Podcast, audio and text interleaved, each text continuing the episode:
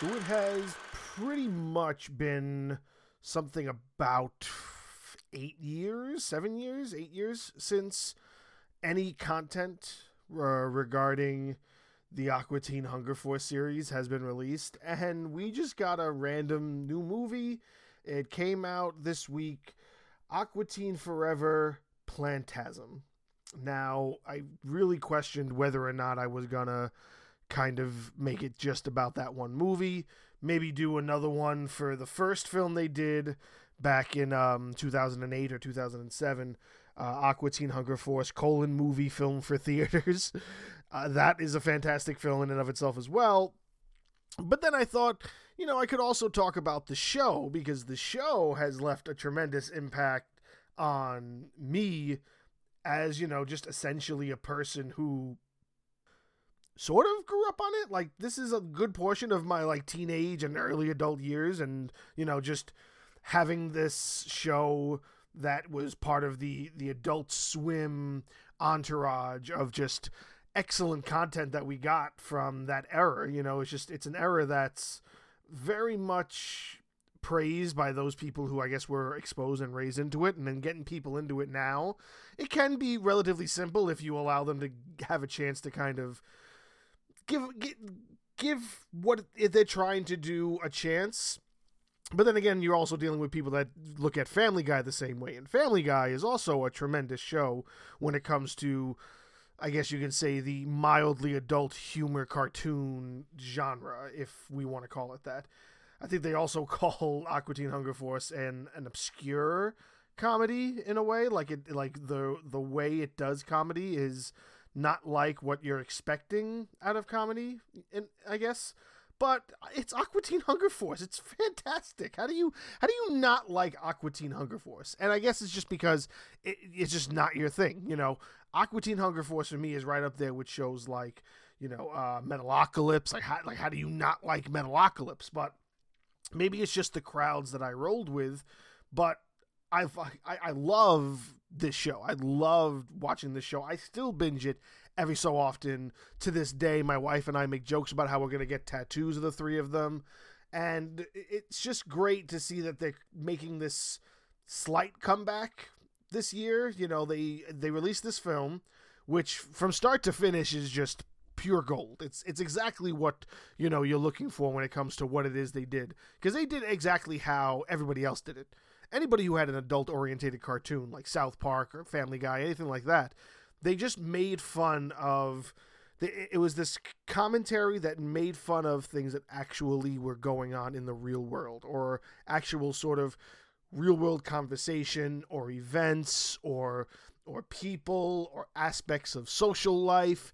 And they did this play on it with um, Aqua Teen that was really funny because it was just nonsense and it was you know a milkshake a box of fries and a meatball doing it all doing it and it's just funny. It's just such a great show.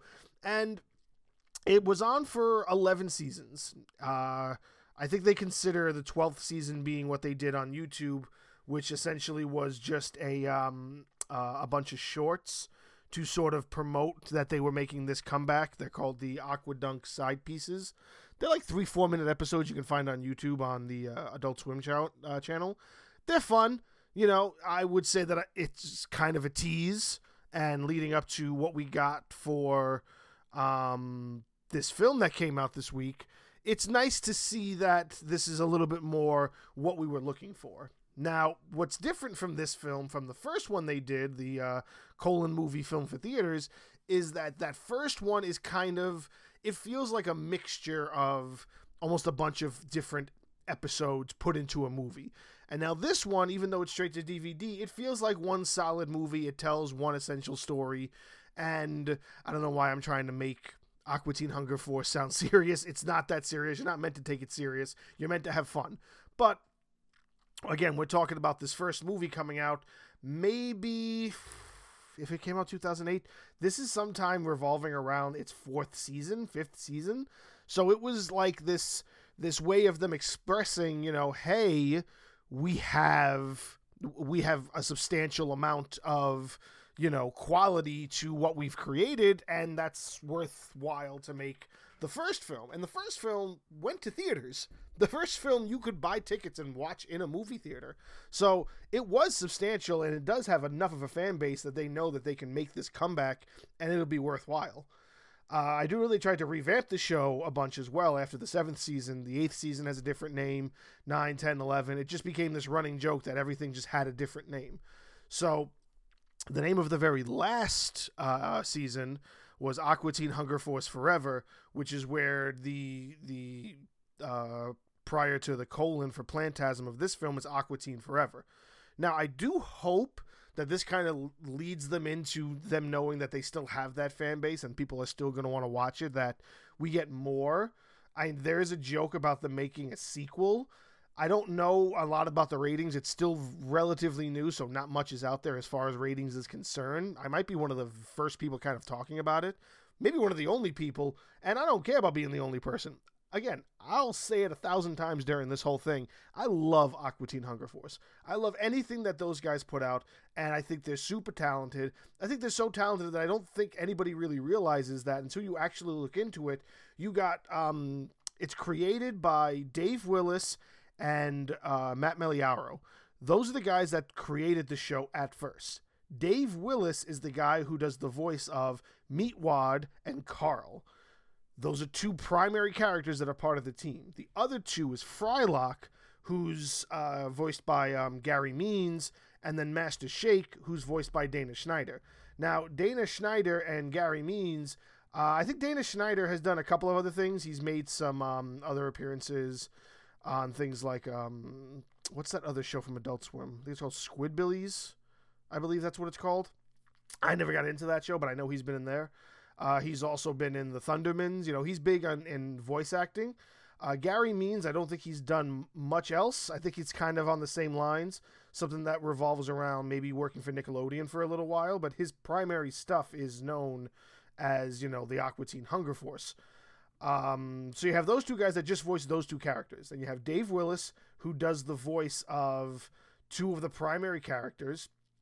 Again, we were talking um, uh, and Carl. Then you have Matt Maiellaro, who does the voices of Markula, who's this 4,000 year old vampire who's the landlord of the building they not building, the house they live in.